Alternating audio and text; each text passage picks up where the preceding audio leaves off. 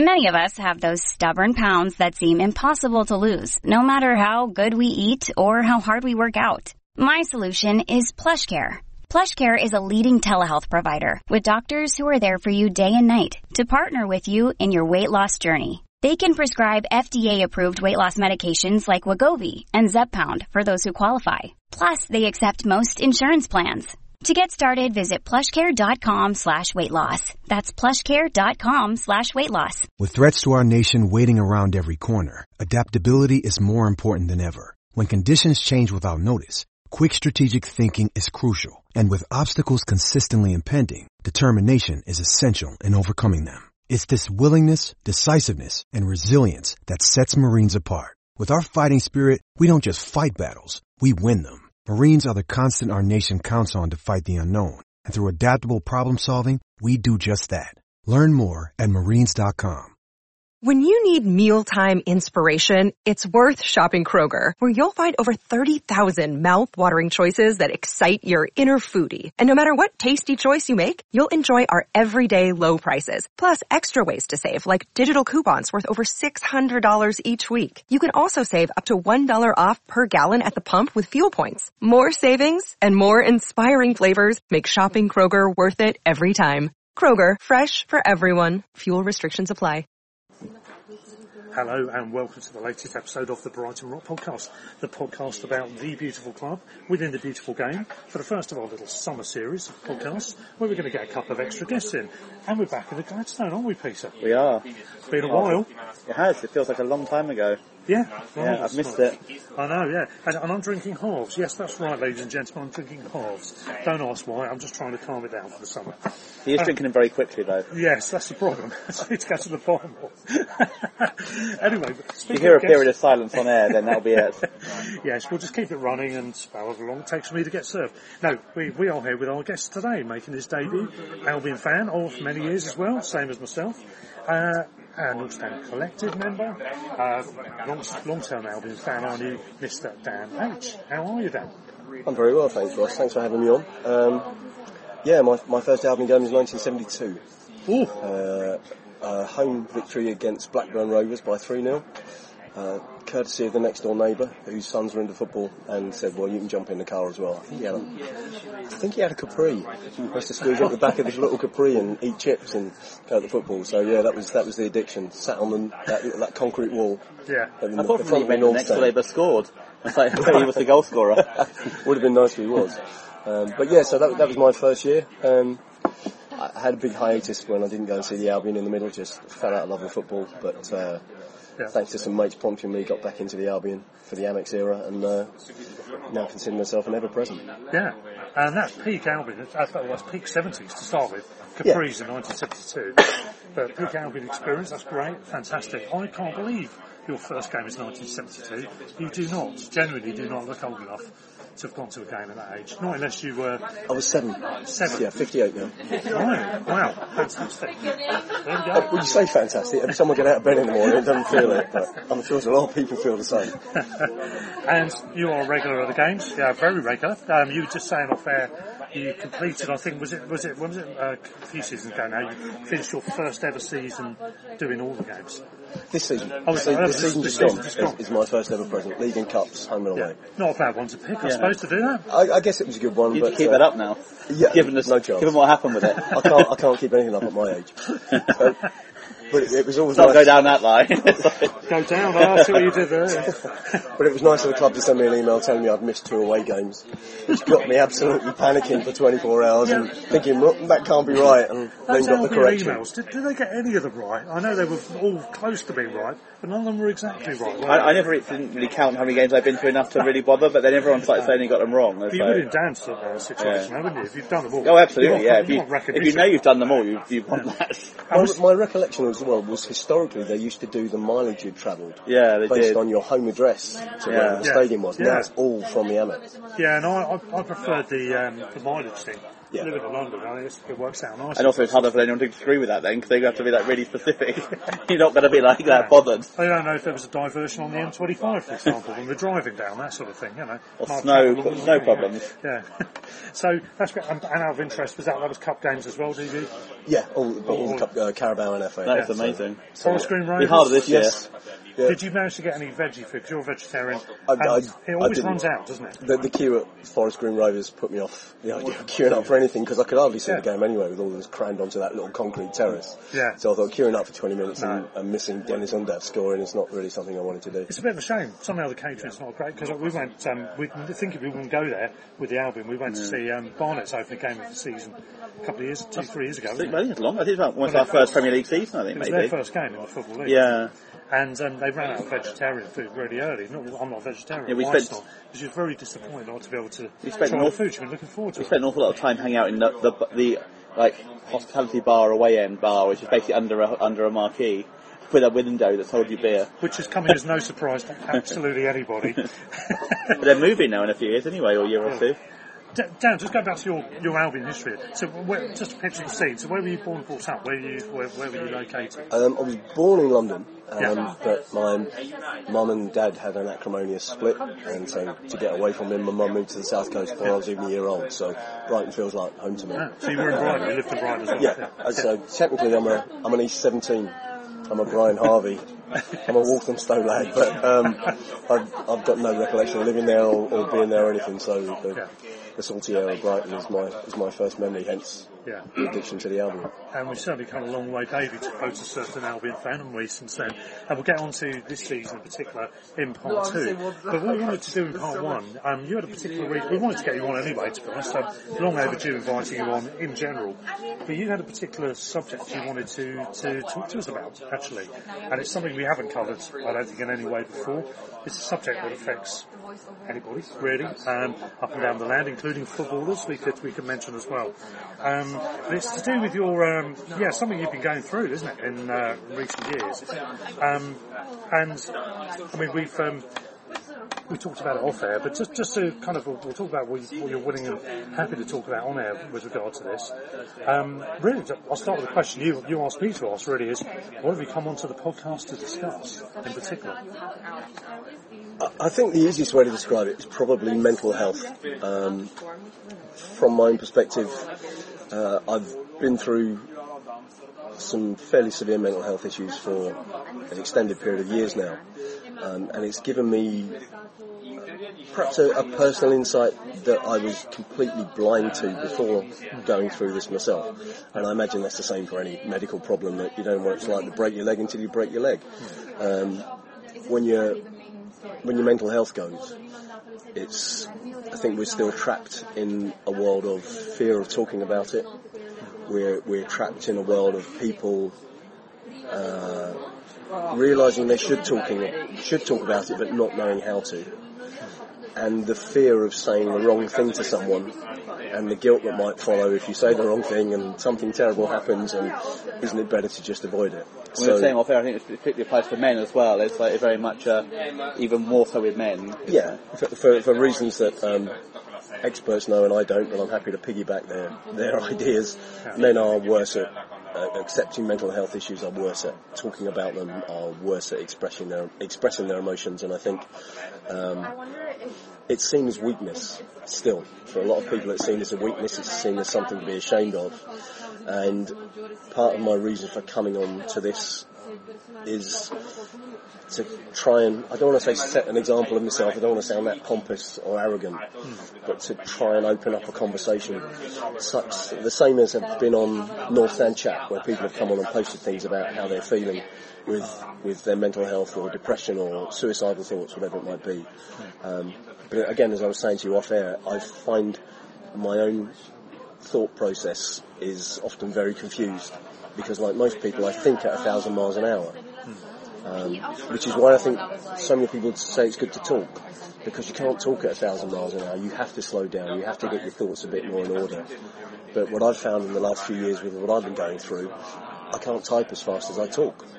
So if I brain dump onto a piece of paper or typing onto my iPad how I'm thinking it gives me the opportunity to slow that whirlwind in my head down and start to get some order around what I'm thinking, why I'm thinking it, what, what, what's the structure around how I'm feeling, and, and to, to maybe encourage other people to think about those same things, that even if they can't talk to someone about how they're feeling, perhaps they can find some help themselves by starting to write things down and, and get some focus and some clarity in their own mind as to what they're feeling and why. Yeah, I think that's an interesting point, isn't it? I think thinking outside the box of, how to deal with things. People feel they can't talk, but even if they do talk, maybe talking isn't enough. And this idea of writing stuff down is quite interesting. It's not something I've thought of being a thing, but actually I think it's a, it's a pretty good tool to use. Because, as you said, you, you have to type slower than you can think, certainly, probably quicker than you can talk as well, uh, slower than you can talk. And it's, it's the same with, with anything. If you're trying to retain information, if you're trying to remember things, it's easier to write things down. Yeah. It gives you more thinking time. I think it can be reflective. It can be a good, I think you used the word cathartic in, in a sense of maybe not the right word, but actually I think it could be cathartic for some people as well. Yeah, I think one of the things that from some of the first mental health therapy sessions I had, I used to get homework Yeah. from my counsellor, and it was something as simple as three questions: How am I feeling today? Why am I feeling this way today? Yeah. Do I want to feel the same tomorrow? And if not, why? Yeah. and just writing down the answers to those three questions. For me, it was I was writing two, three thousand words for each question, and, and it just illustrated to me just how much crap I had flying around inside my head, and how much uh, how much the ambulance was coming to get me um, because they were worried about what I'm saying. It's always our site from the Gladstone. The, uh, the, the emergency services are always in present Yeah, at some the point. one downside, yeah, get on central London or an evening. Um, but yeah, that, I think I think that's certainly a really good point. Um, It's really good to be aware of that as well and think like, you know, that, that, see that, understand the logic there and hello, like, actually, you know, the, you, you can do something like that and it will help at least, or at least it'll help to kind of get thoughts on the paper and Yeah, I mean, again, uh, speaking from my own personal pompous and arrogant perspective, uh, in saying that I've not been through this before and so I'm, I'm learning as I go along, I've found that the the help that's available out there when you go to the NHS didn't work for me at all. That they, they seem to have a model of what mental health issues are and they have a response to those issues. And if that's not the issue you're suffering, then it's not something that's going to be able to help you. And, and the NHS actually pushed me further into mental health issues than, than I would have been, I think, had I lasted on my own. And I think I think NHS is, is very good at emergency kind of physical problems. When it comes to like follow up care and physical problems, and then also mental health problems, it's it struggles resource wise. It struggles in terms of like attracting the right people to do it probably as well. And Yeah. because someone like a you know people who are good at you know good in that area probably don't will get paid a lot more frankly to do it privately. Yeah. it's an honest answer. They'll probably if, if someone can you know you can train someone up much more easily in how to treat a broken leg than you can to you know kind of understand someone's psychology. But I think Most the- broken eggs are the same. Most people's psychologists aren't the same. They're very different. But I think the, the analogy you make is, is very well observed that if we talked about someone with a broken leg going to the NHS and the NHS stick him in plaster, taking him out of plaster and they're saying, well, you need physio until you can walk again. Would the NHS say you can have six sessions? If you can't walk after that, well, it's your own fault. You can only have six sessions.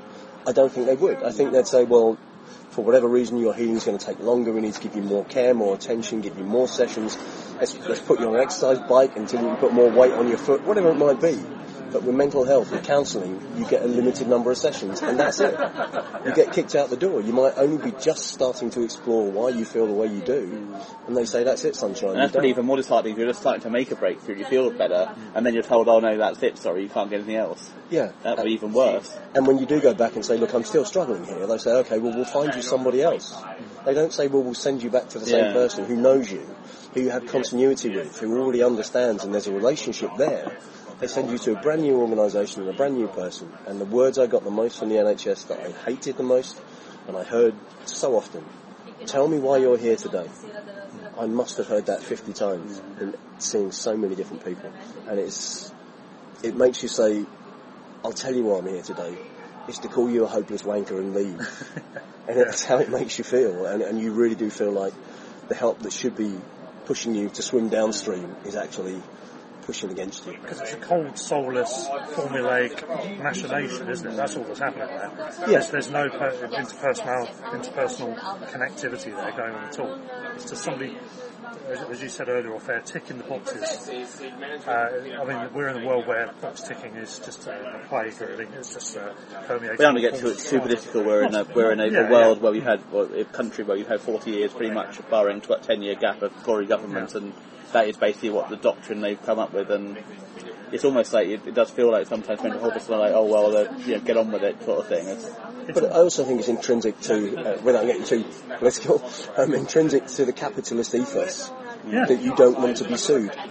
And that's where so many of our health services come from at the moment. If I can prove, I ask you the, these three questions every day. Are you taking your medicine? How do you feel? Uh, do you think you might kill yourself in the next two hours? And you can tick those boxes, then the coroner won't be blaming the NHS if you jump off a bridge. And I'm afraid that's, that's the level of treatment that I was getting. it doesn't actually help you at all. It doesn't. It doesn't. And I, and I make no secret of the fact to you and anyone who's unfortunate enough to be listening that I did have a suicide attempt uh, about 16 months ago, which uh, I still haven't made my mind up if it was a good thing or not that it failed because I'm still struggling with my mental health. But the, my approach to suicide was it was going to be a blessed relief.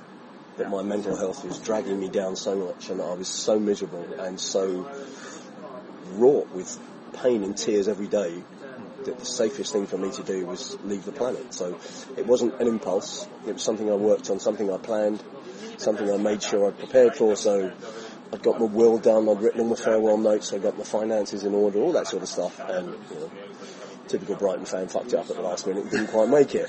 But it was, it wasn't something the NHS were ready for. Yeah. They wanted someone in touch with them that says, I'm having suicidal thoughts and I'm scared by them. I don't want to die. I don't want to die. Please save me.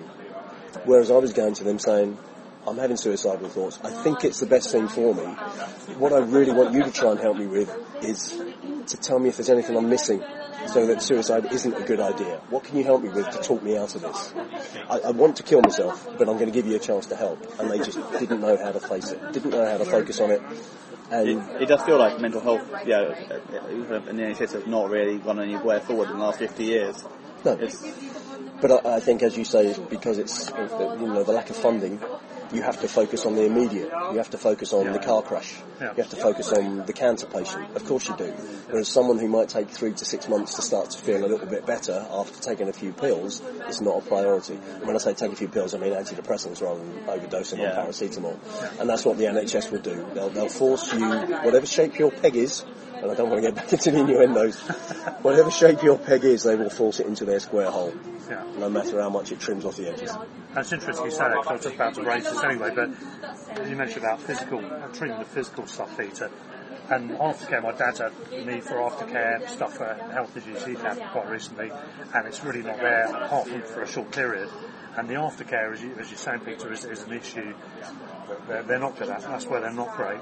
And it is almost as if, Dan, the, this is pocketed into the same bracket. But as you said, it's not a seen as an urgent thing because it's not an immediate physical pain being inflicted by a broken leg or whether it's cancer. You can't see it. aggressive You can't see an You injury. can't see it. So it's almost as if it gets wrongly bracketed into that same category of the stuff we're not very good at, we'll leave it to one side and we'll just make sure we're ticking the boxes, covering our asses, making sure we're not accountable. And there's degrees to that within physical illness as well, because I work for an MS charity and they're terrible with a lot of the time with MS because it's not, and a lot of the time you initially can't see it and you know you can't, they can't diagnose, it for like eight years. So it's not just, it's, it's, it's anything really that's not really obvious. It's sometimes it's like, we don't want to get too much into like the criticizing NHS because they are woefully underfunded and it's, yeah. I think I think one of the hardest things that, that I've experienced with, with my mental health issues, and I, I know I'm disappearing up my own arse again, I apologise for that, is just finding the right people to talk to. Because having tried the NHS and their response being, they're there, if you feel in danger, call us. If you feel at risk, call us. And my response is, but I don't feel in danger. I don't Yeah. feel at risk. I don't feel vulnerable. I'm just telling you I want to kill myself and it's your job to try and talk me out of it. And they can't. Who do you actually talk to? Who do you go to and say, I'm having these suicidal thoughts? Because from my perspective, the mates I've got from uh, the North Stand Collective are the best mates I've ever had in my life. No, no question, bar none. Um, I had zero family. but I view NSK as I think I would view a family. People that I can confide, confide in, people that I know are there for me. But who wants someone to come to them and say, I'm feeling suicidal, I don't know what to do? And then have that person have to deal with the impact that six weeks later, six days later, that person has killed himself. How does that make you feel? And from my perspective, I didn't ever want to inflict that on anybody. I didn't want to go to you, Russ, or you, Pete, or anybody else and say, I'm feeling so bad I might kill myself, can we have a chat? How do you then feel when I do? Do you feel guilty? Do you feel like you've let me down? Do you feel like you let yourself down? And, and I couldn't do that. I couldn't open up to people because I didn't want to give them that potential damage that they think they've fucked up. That's a really Yeah. good point, isn't it? I mean, I, I wouldn't have thought of that myself, but actually, yeah, that is a big barrier, isn't it, to, to doing it? It's not just not wanting to talk about it, not wanting to make a fuss about yourself, whatever it might be. It's actually that as well. Yeah. The notion that you might be imposing a huge level of guilt or other problems by sharing it with someone. Yeah, And, and then really what, what, what I found I was doing was not only was I managing my own internal mental anguish, hmm. I was trying to lessen other people's by not sharing the burden I had yeah, because I didn't have an outlet. As I say, the NHS did their best, but it didn't work. yeah, I, I was, you know, it's, it's easy to say, and I, I would never put them down. The Samaritans would be the perfect place to go because it's someone to talk to who who's trained to listen, who's Yeah. trained not to be a judge. Um, the biggest problem I've got, and I'm going to edit it out if you want. If you don't donate to the Samaritans, set yourself up a little direct debit and do. Because I've phoned the Samaritans twice. And to give you a ridiculous scenario, let's say I've just taken a bottle of sleeping pills and I'm going to phone the Samaritans and I'm on hold for 40 minutes waiting to speak to someone. The two times I spoke to the Samaritans, and it was three, four o'clock in the morning, I was on hold for 40 minutes because there was nobody available. And I hung up. right. And the reason is because the Samaritans haven't got enough money to help people that, that they want to help. yeah, just resources, not a lack of willingness. And not a lack of capability. Uh, and, and again, I've got a very good mate from the Albion, Dean, who, who is volunteering for the Samaritans and doing brilliant work, and I love him for it. But if there's no one very there, cool. Yeah, if, if you're literally all on the line and you can't. Yeah. So, so I, I found myself in that position where the NHS didn't understand me. I didn't want to take a chance of damaging someone that I loved by telling them something and then killing myself, and they felt it was their fault. And the people that are supposed to be the most independent, non-judgmental, available, just talk, mate, just get it off your chest, weren't there. couldn't get through. Yeah. And it, it's a very, it's a, it's a triumvirate of really difficult positions. Yeah. But Dan, you said you, you said in um in that you, you shared the note actually, or a note. I say a note, a, a, a typed uh, letter, open letter potentially to call it, um, which you wrote immediately or just a short while before the suicide attempt. Um, which I, I want to just talk about a few things about that actually. Could you share that with me and, and with Peter as well? Um, first of all, on lines aside, you said if there's ever a more self um, centered prick than me in this world, and I'm glad I've never had to meet and put up with them. Well, I'm afraid you, there's two of us tonight, so. take, take comfort, take comfort that I knew you already. So you must have been excluded from that. oh, fantastic! That's good. That's good. Yeah. But it's interesting. although it did say except for podcasts. Yeah, so it may, maybe you shoehorned yourself back in.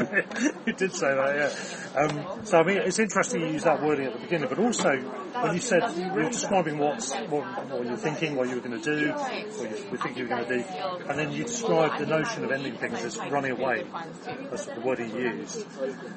Could you talk about that a little bit more? Was that in particular that, that wording itself? Is there anything to glean from that beyond the obvious? Yeah, um, I, I use the phrase running away because my my depression hasn't been a chemical imbalance.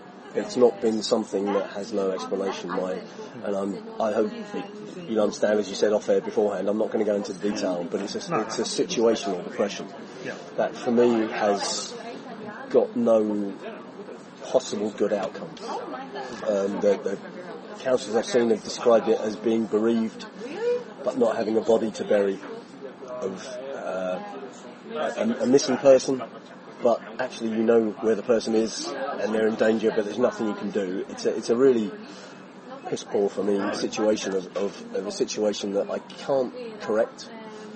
Uh, I can't address, I can't do anything about it, and it leaves me feeling helpless that I, there's nothing I can do. But at the same time, because all that I want to do with my life relates to that situation, it's hopeless as well.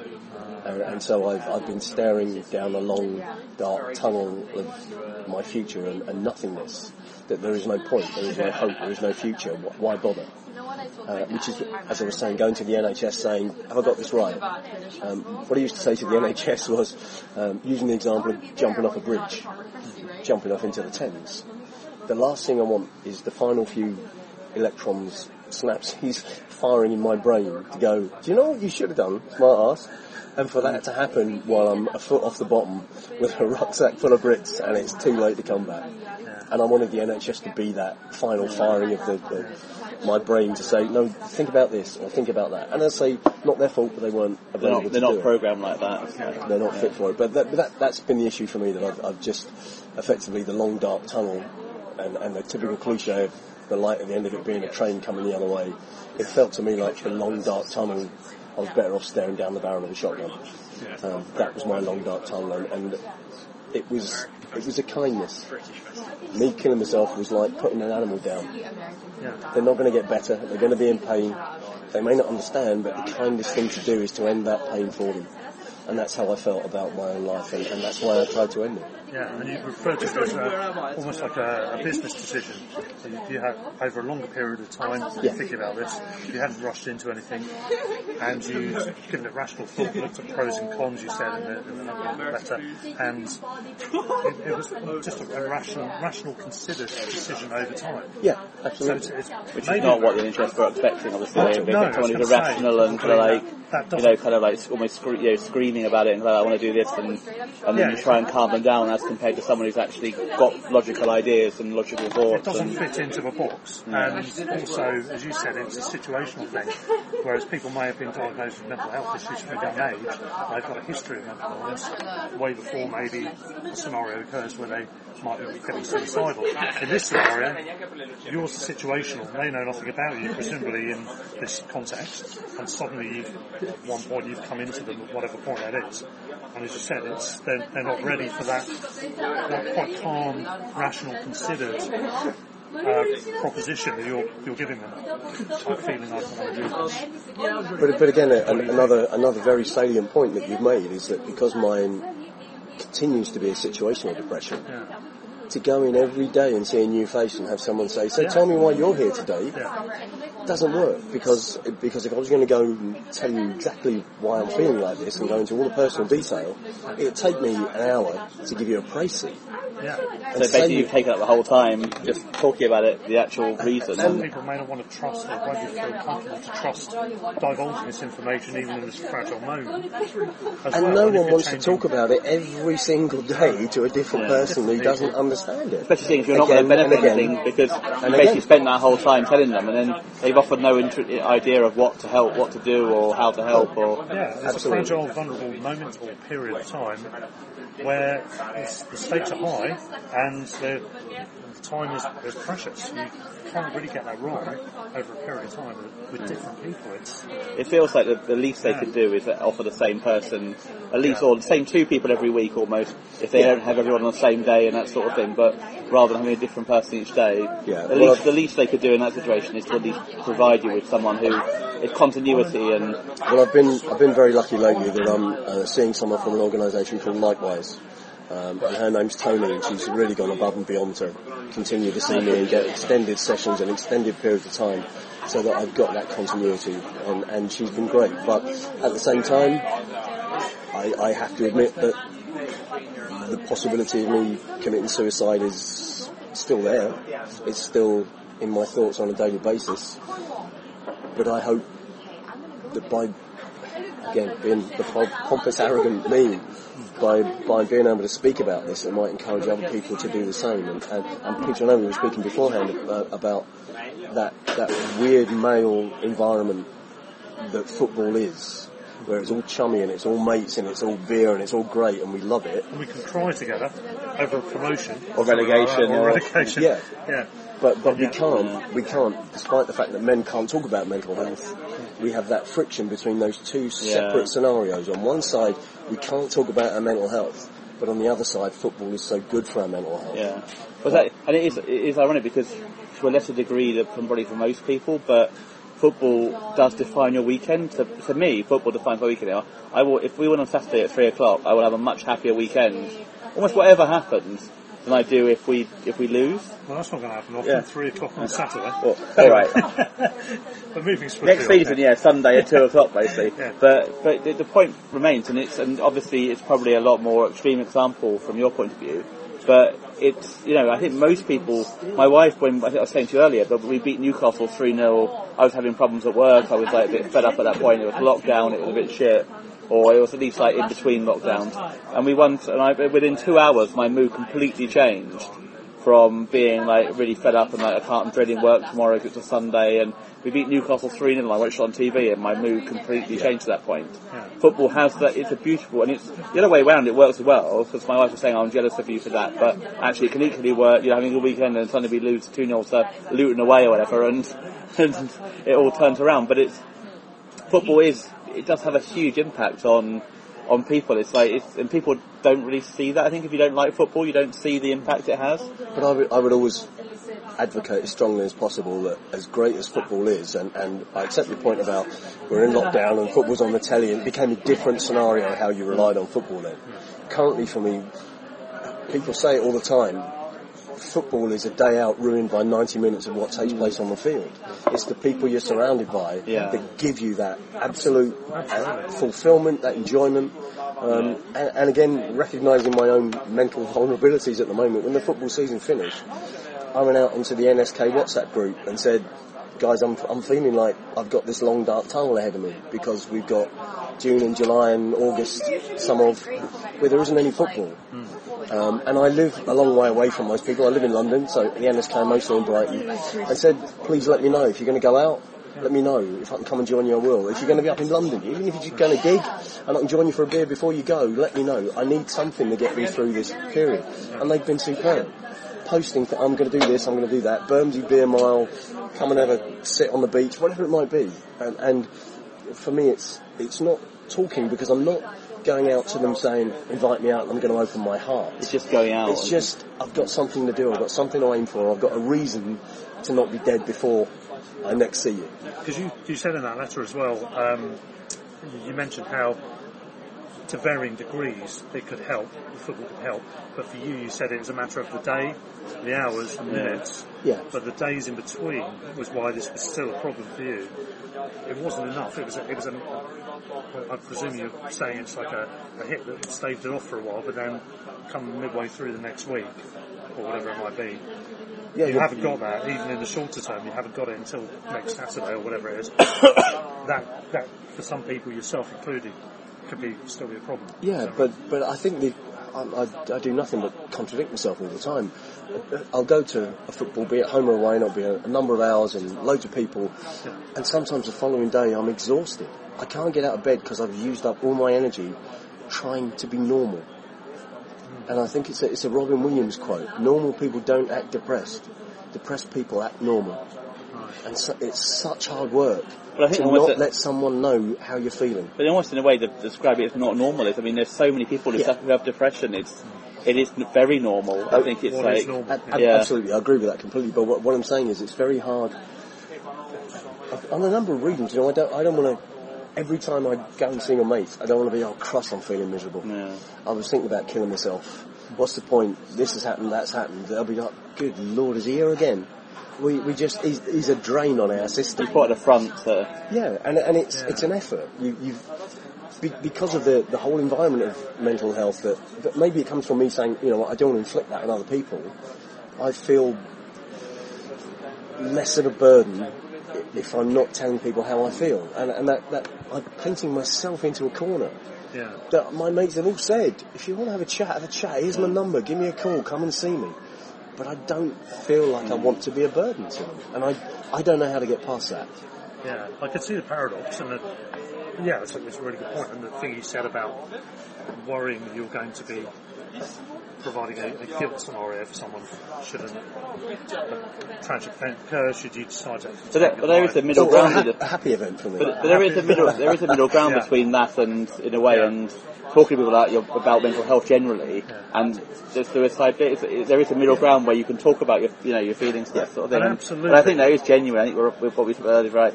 Men struggle with that. It's an awfully you know as a whole, and especially in, I think Britain generally is a very much like a lot of people would would probably not be that impressed if you've got good people, you know. But your mates, I'm sure, would be and.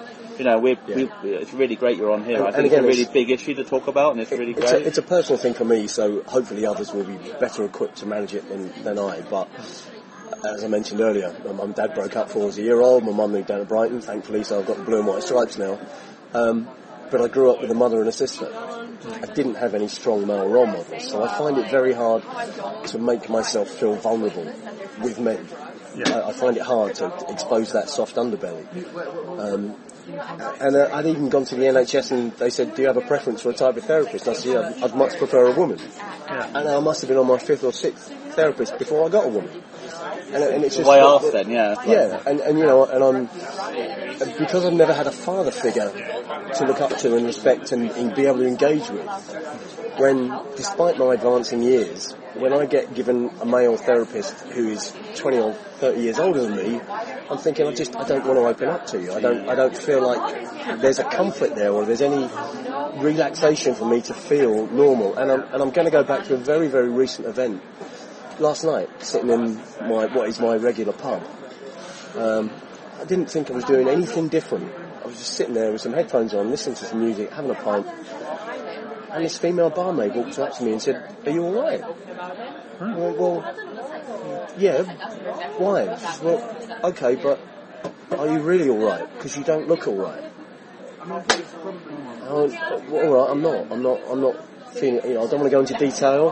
This is what I said to her rather than saying it. I'm not going to do it on the podcast. But no, but I'll, I'll be all right. It, it's really nice of you to check in on me. And she went, "Well, do you want to cuddle till you feel better?" And there's this, there's this. I don't know how old she is. This genuinely lovely human being who sees a regular customer who doesn't look happy and goes and makes an effort to not just say you're all right and accept yeah I'm fine, but actually pushes it Yeah. and puts her arms around me and says, "If you want to let it out, let it out." And I couldn't, I couldn't stop myself crying. And, amazing and, that and she that has, given me a, a, such a, a conflicting view on myself now. That am I that miserable that it's better to end it all, or is there enough goodness out there that No, perhaps it's worth I staying it's, I think around? it's that good after. It's like people, you know, so like, obviously the, the view of the NHS and all that sort of thing is, is accurate, but there are enough people who are really just good-hearted and want to be there for you and want to be there for all of us and will actually want to help everyone and But but for me, I think what was what was massive for that was it was it was almost like the Samaritans, but face to face. yeah. It was someone I didn't know. Someone who wasn't going to judge me. Someone who wasn't going to feel guilty or, or who didn't understand me at all, but just said, "Are you okay?" And I've tried to do that myself a lot, having gone through this. That I'll see someone in a pub who doesn't look happy, and you, you, are you all right? Everyone says yes. Yeah. Everyone.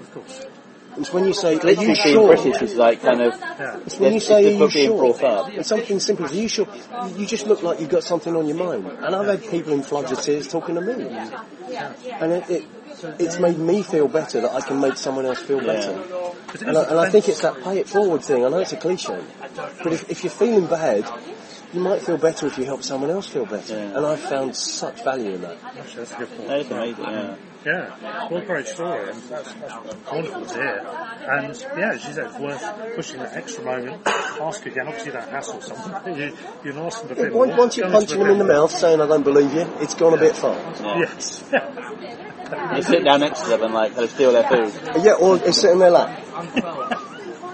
yeah, a- and a total stranger, not someone that you're familiar with working in the bar as well. I mean, even if you're it's probably not great to put their lap, to be honest. Well, if you want me to get off your lap now, Ross, just let me know. no, you're right there. It's quite comfortable there, Dan. It's Your legs right. haven't gone to sleep yet. No, not yet. Yeah, no, no, okay.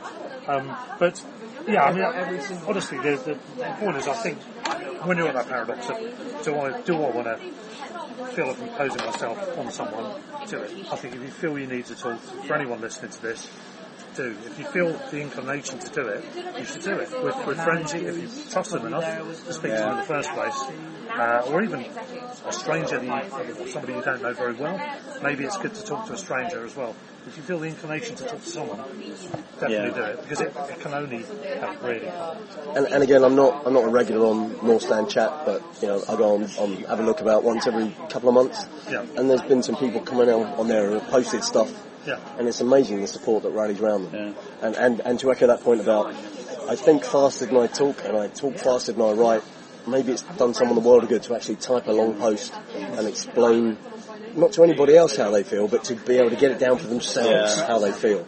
You don't have to put it on North Stand chat just type it down for yourself, go to bed, read it the next day, and it allows you to understand yourself so much more.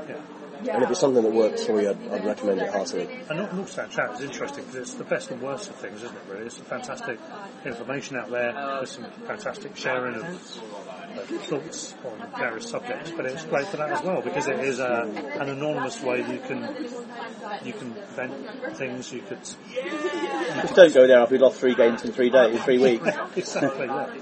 At the same time, you've got a bunch of idiots on there that talk about nonsense. Avoid it after we Exactly. lost to Lithuania. Yes, exactly. So you know, but it, it, it, takes all a sorts, talk. doesn't it, Yeah. right? Even this as well. You know, if someone's listening to this, or, or even anyone else wants to come on, who's Albion related, wants to come on to this podcast and talk about similar issues or anything besides. Just don't let them sit on your lap before me. No, no, definitely not. You're first in line down every time.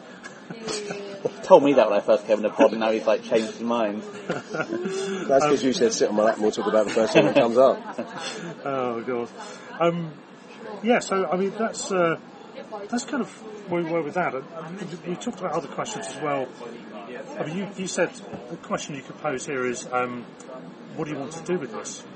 And how have your issues come to the fore? I mean, I don't know if you've, we've kind of covered some of that already in a roundabout way, but Yeah, I think I think we have. I mean, there's- how my issues come to the fore. I guess it's how many how many mornings can you wake up in a row and think, I just don't want to do this anymore. At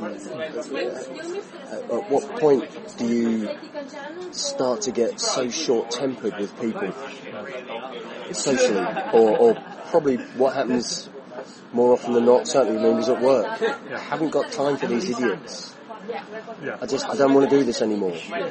And and do you, do you fight yourself and fight the people you work with, or do you actually say I am going to have to go and take myself out of this situation because if you know worst case scenario I punch someone at work. I tell my manager what I really think of them. It's not going to do me any good. But am I so ashamed of having a mental health issue that I daren't go to a doctor and get signed off do I go to a doctor and say could you say I've broken my leg when actually I'm Yeah, because that could be another Depressed. stigma, it? can and, and especially if it's people you don't want to talk to at all. If you don't get on with your colleagues. And, I, and I'm aware of um, a, number of working environments where people need a level of security clearance to be able to do their job. Mental health can be a big sticking point to getting a security clearance. Yeah. And to say I'm feeling depressed, I'm a bit uncertain about whether I can say anything. But if I do, my job might suffer anyway Yeah. because I can't continue to work where I'm working because that's seen as such a taint. And that's another thing that needs to change. Why, why is it that I can go off sick with a broken back and my security clearance is fine? But if I cry myself to sleep once a week and call my manager an arsehole, I'm suddenly a bad risk. Yeah, it makes no, makes no sense. It It, just it just goes back to the past of the country, doesn't it? Really, it's like it's very much like you know we've got to have a you know backbone and stand up and like be like just get on with it, especially men. Yeah, absolutely. And it's, it's, and it's ludicrous today these days. Your sign off at the moment, and was, was that? Did you actually come clean, so to speak, in terms of you just get the doctor to sign you off on the, the Yeah, genuine the- it it? was. I mean, I, I probably stayed at work longer than I should have done, Yeah, and the the, the negative impacts were all on me because I I, I kept the face on. I kept the work up. I kept the badinage. I kept the humour. I kept all the, the things that I like. and the exhaustion in the morning again. Yeah. Yeah. And, and so when I eventually went to the doctor, it was like a relief that I could be signed off. But at the same time, I probably, with hindsight, went a little bit too far. That once I'd been signed off a month, and I was feeling suicidal and it was a, a, a diagnosis of severe depression. And my, my line manager was brilliant, absolutely brilliant, so supportive, kept in touch. You know, do you want to have a phone call? Do you want to come in? Do you not want to come in? Do you want to meet other people? We'll meet in the pub if you like. Do you want to go for a meal? Anything, whatever you want. You take the lead. He was absolutely superb. That's great to hear. Really, really good. But then I found myself, You know, that's sort of well, do I feel now guilty that I should be going back to work No, that's because not. I'm letting them down? That's not what they're saying. It's like they're- No. they- But but it, it made me feel guilty. Yeah, It made me, mindset's yeah. Overthinking it or you almost worrying set to it. wanted to have a fight against them, but actually they were being so nice that you almost like then Yeah, go too far the in, other way. And but in feeling guilty, I started to think, well, my line manager knows what's going on, but he's respecting my privacy and not telling other people just that I'm off sick. Yeah, And so I wrote an email to the whole team yeah, saying, I'm off with depression. It's it's nothing to be ashamed of. You know, this, trying to do the right thing to, to Yeah. let people say, you know, that whole it's okay to not be okay thing. But I went a bit too far. I vented a bit too much and started to speak about suicidal intentions, and and it hit a lot of the team members pretty badly. right, That they started to think, Christ, what can we do? yeah. and I started getting messages from people I didn't want. tell, tell me if you're okay. You can call me anytime. Like, just leave me alone. It was it was a self-inflicted injury. But uh, but again, I'm I don't want to get too controversial here for a podcast. But the the bit that made me the angriest, I think, is where a lot of my problem comes from the NHS. Uh, I don't know if it's in the, the kind of the farewell note thing that I emailed you or not, so I'll, I'll cover it briefly. Is the state believe that they know what's best for me. The state believe that if I want to kill myself, I must be mentally ill over and above suffering depression or stress or whatever it might be. That I can be committed because I want to kill myself. Because the state know I'm better alive. Well, as I've said, pros and cons, SWOT analysis, all that stuff. No, actually, I decided that being dead was better for me. I just wasn't good enough to get it done. But where does that come from? I think it comes from that, that old religious mentality that killing yourself is a sin. And therefore anyone that commits a sin is either doing it deliberately because they're an idiot or doing it deliberately because they're not thinking straight. And, and some of the, to, to jump back to where I was about the emails from people at work, the ones that really annoyed me the most are the ones that came from a religious perspective. Not are you okay, not is there anything I can do for you, but you realise you are going to be condemned to an eternal hell of damnation if you kill yourself. Yeah. And and while I respect somebody believing that, don't put your beliefs on me. that, that wasn't that wasn't really what I needed to hear from someone say because the I least. wanted to go back and say, well, I, I respect your religious views. That's fine. If you've got religious views, great. I, hope you get comfort. I hope they're good for you. I hope they help you live a better life. Well, it can't be comforting that much for like someone to think about damnation and infernal hell. Well, but, but, but for me to, to have someone then say, look what you're doing to offend God, when God wasn't even in my mind, because, you know, I'm an atheist, I don't, I don't believe in God. If you want to believe in God, that's fine. I haven't got a problem. Just don't knock on my door on a Sunday morning and ask me if, if I've heard that God exists, because, yes, I have. But it's it's one of those things where I, I think we're still as a society going back to all these square pegs and square holes. And of course, you don't want to kill yourself. This is the solution we've got.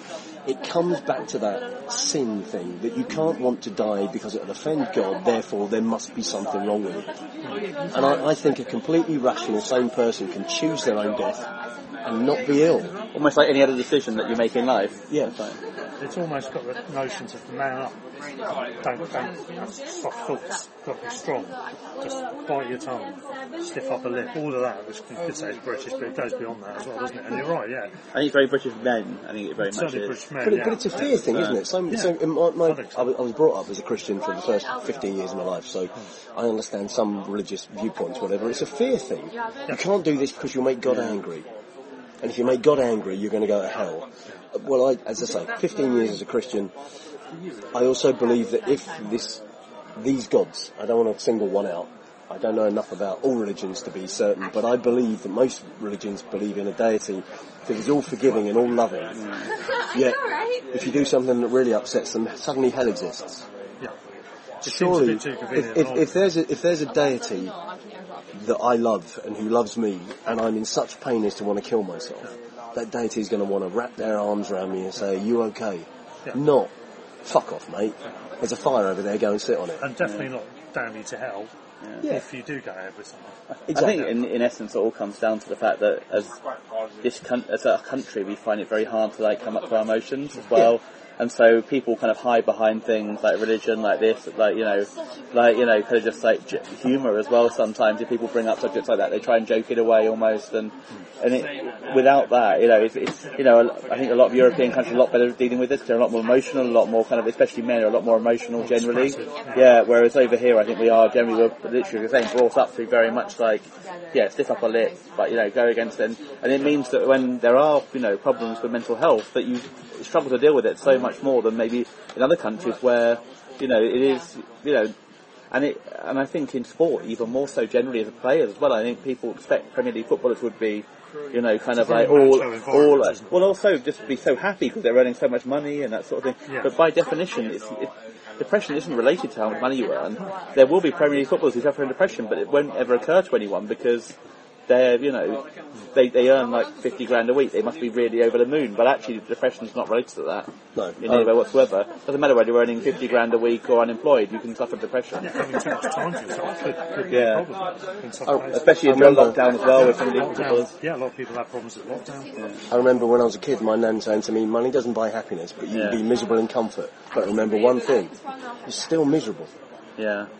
Comfort isn't everything." No, absolutely. Very true, very true.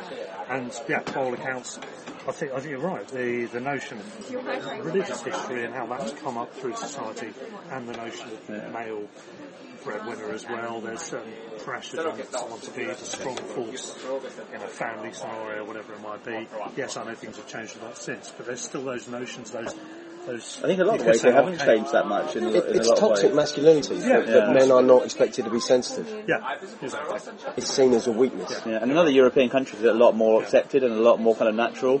And I think that's where we where we lose out the country. I think probably where we could learn a lot from from Europe generally as a whole, and from you know, and it's. I think generally as a, as a country we're less emotional anyway, but even more so 'cause it's discouraged.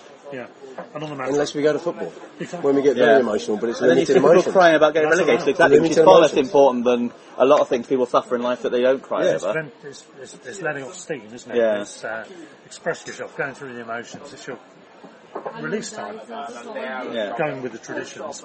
Yeah, people who are like don't make a noise all week, you hardly say anything all week, so he's screaming at, at- about Yeah. stuff and I had a mate who used to work at a, a sewage plant, but he got fired because he only went through the motions. Sorry. on that, on that note, is that, oh dear, that was is that the ideal stop was for the first half? probably is. Literally, yeah. well, we have empty glasses. And, uh, Dan, I mean, thanks very much for sharing Yeah, that. that I think, was- I think it's a really important matter. We haven't discussed it on this podcast until now, and I'm really glad we're doing that with you today, this evening, with the background noise and the table next to Yeah, it. thanks for that. Um, but um, it's yeah, I think it's really important, and, and people should reach out certainly to friends, family, colleagues if you feel comfortable doing that. Samaritans, if you can get hold of them, obviously, but do try them, do try them definitely. And But I um, also think, don't forget, you can reach out to yourself. exactly. When you write things down, you Write can things read them the down, next day. Yeah. And it helps you understand yourself a lot better. I think that's a really good point. And I, I think it's a, a simple thing to say is to, to think, oh yeah, that makes sense, and then maybe to forget it again. And actually, really, to go through the simple process, just make yourself sit down and actually do that, can make a difference. It really can. Great. And, and don't and don't forget the grammar Nazis won't hit you either, will they? Because it's your own writing, so you won't notice the typos. Well, we're going to um, we'll take a break there. Um, amidst, amidst the warm food delivery in the background, you're going to love the pub Foolishly, we gave away. Um, so we're going to take a break there, and we're going to talk about a little bit more Albion stuff and any A recent little bit who? Sorry. the Albion, you know, that, uh, I can't remember, something happened, didn't there? What was, what was- Albion sees me- Rovers. Sees me just not Albion Rovers, the other Albion. Something Blackburn happened, Rovers. Blackburn Rovers. There's another Albion. Apparently they did quite well. So we'll talk about that in part two, coming up after this short beer break.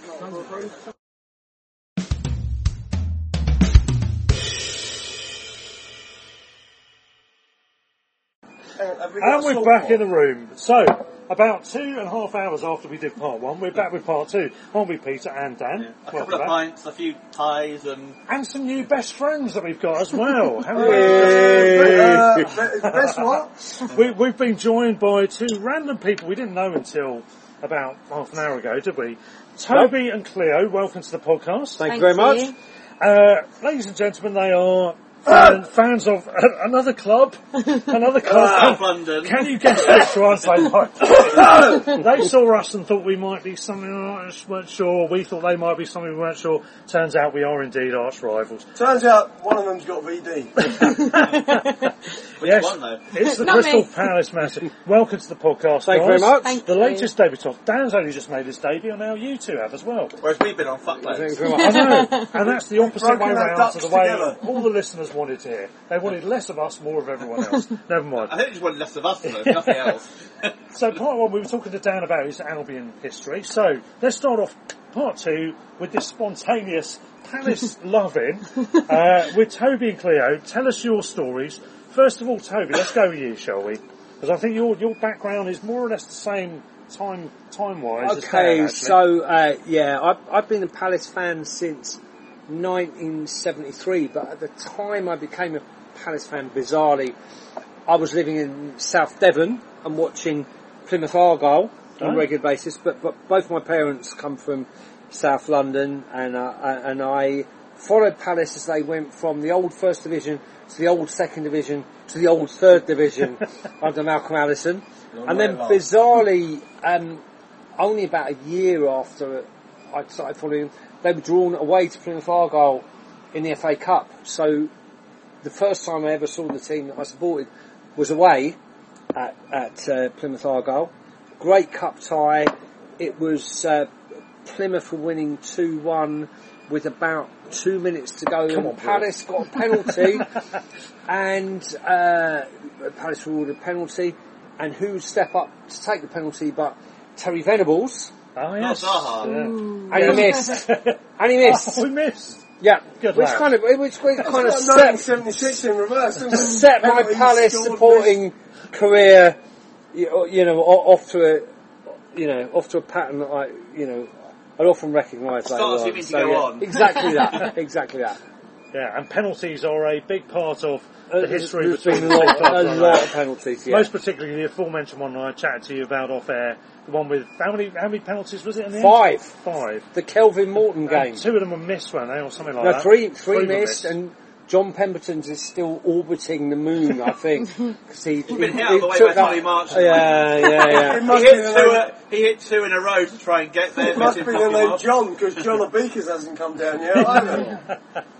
So there we go. So that that's your backstory, Toby, and a fine one it is Yeah. too. I mean, obviously terrible choice of club. Support, that goes without saying, but But she doesn't have a choice. no, because she is your daughter, Cleo. Yes. Uh, Yes. You were forced. You were telling us earlier uh, from the age of four to, to watch the, so to from, watch Palace. from birth, obviously, Palace fan, had a Palace bear the day Oh, that. I was born. Baby grows, but, all that. Yeah. but born in South London, haven't lived in Devon, South London forever. Um, but yeah, from age four, have had a season ticket. It's 1997. Um, and I think, yeah, by the time I was 12, I'd seen Palace being relegated four times and in administration once That's not and bad. got the nickname Well relegation at school. Um, and then Palace went into administration again when I was doing my A levels, and I cried a lot to my dad about how I could manage doing my A levels and manage Palace being It's in quite relegation. distracting, isn't it? Really? Yeah, so being 30 now and, And having 10 years in the Prem. It is It's- yeah, none of us had it's quite relegation for quite a long time, whereas relegation is something we grew up with, like, especially from probably for us, yeah. Yeah, kind of- and those uh, last games of the yeah, season, actually waiting for been- everyone to yeah. listen on the radio, quite Well, we've actually horrific. not a relegation either of us for a long time. We were like 2006 we had relegation last time. Yeah. And Yeah. You guys probably aren't that much more since Well, then. you avoided one, didn't you? Against Yeah. with Well, Sheffield 2000. Sheffield Wednesday. Wednesday was So our the last time Yeah. you might have gone down, or have you gone Yeah. down? Since? Yeah, yeah. Well, so that with we, we nearly League- went down to League One then, from Yeah. the Championship. What Yeah. was your last relegation? Two, Well, uh, that would, that would be ago now. 2005. Yeah. yeah, yeah. So neither of us have relegated since five six. Yeah. Sort of Yeah. That is quite crazy considering how up Yeah. and down we've both been over Yeah. the years. And I still think of us as being quite up and down. And we, Um, I mean, Is that uh, you and your dad or just Palace? just Palace, just Palace. Oh, Palace. wow. Don't Yeah, yeah, yeah. dynamics. Deep yeah. Well, we can still just go right home now. It's actually a football podcast, it's a family, like, reuniting Family family, podcast. It was also What do friendly you until really now. have to do? Um, we were discussing Sorry, earlier. I'm, I'm going to go and kill myself. oh no, God no. Oh no. That joke is not great at the moment. Surely, surely. don't- Edit, Don't edit. call me Shirley. at it. If you're laughing Don't at call it. me Shirley. Anyway, um, we were talking about uh, acquaintances. London. We, we, all, we all live in London. Yep. Uh, Landon. Landon, Landon. Landon Town, and Billy. Governor. We mentioned Billy the Bee. Billy the who Bee. we've had on the podcast. The You- ubiquitous Billy the Bee. I, I've had him on the podcast a couple of times, been on his podcast a couple of Yeah. times, but it turns out you, Toby, know him rather well, don't you? Yeah, I went to university with Bill. I was part of uh, Brighton, uh, Sussex University Soul Funk Society. Funk's old And- brother. and the funny thing was when I when I came back from university, Brentford were I think I think it was still called Division Four then. Yeah. And the funny thing was they used to they they went through a period of playing on Sunday mornings, um, and they, they there was eleven thirty kickoff. And at the time, I, I don't know if you even remember, we we were really into the kind of um, acid jazz scene. Oh, and yeah. Dingwalls at the time was the was the biggest club Massive. on the scene, and it was Dingwalls was one o'clock on a Sunday afternoon. So we we got into this thing of going. We go down at Brentford, watch watch the bees play with Bill, and then go up to Dingwalls on a Sunday afternoon. And this is back in the eighties when I'm probably older than everyone else here. Nothing much happened on a Sunday in Britain. Yeah. Pubs Oh, still yeah. shut in the afternoon, so being able to go to football and then go to a club where you could drink all afternoon I can imagine. you know, that was that was major. This is before there was no Super Sunday in Sky back in those days. course I not. can tell you. Channel 4 had NFL highlights. True. 6 o'clock. This this is Insane. before the football Italia. Yeah. Oh, well before, Yeah. because this is her age. She Yeah. grew up with football Italia. Yeah. I mean, she's You're right. small. Sunday's shut down. It still So- does in Germany. So the bees, Sundays.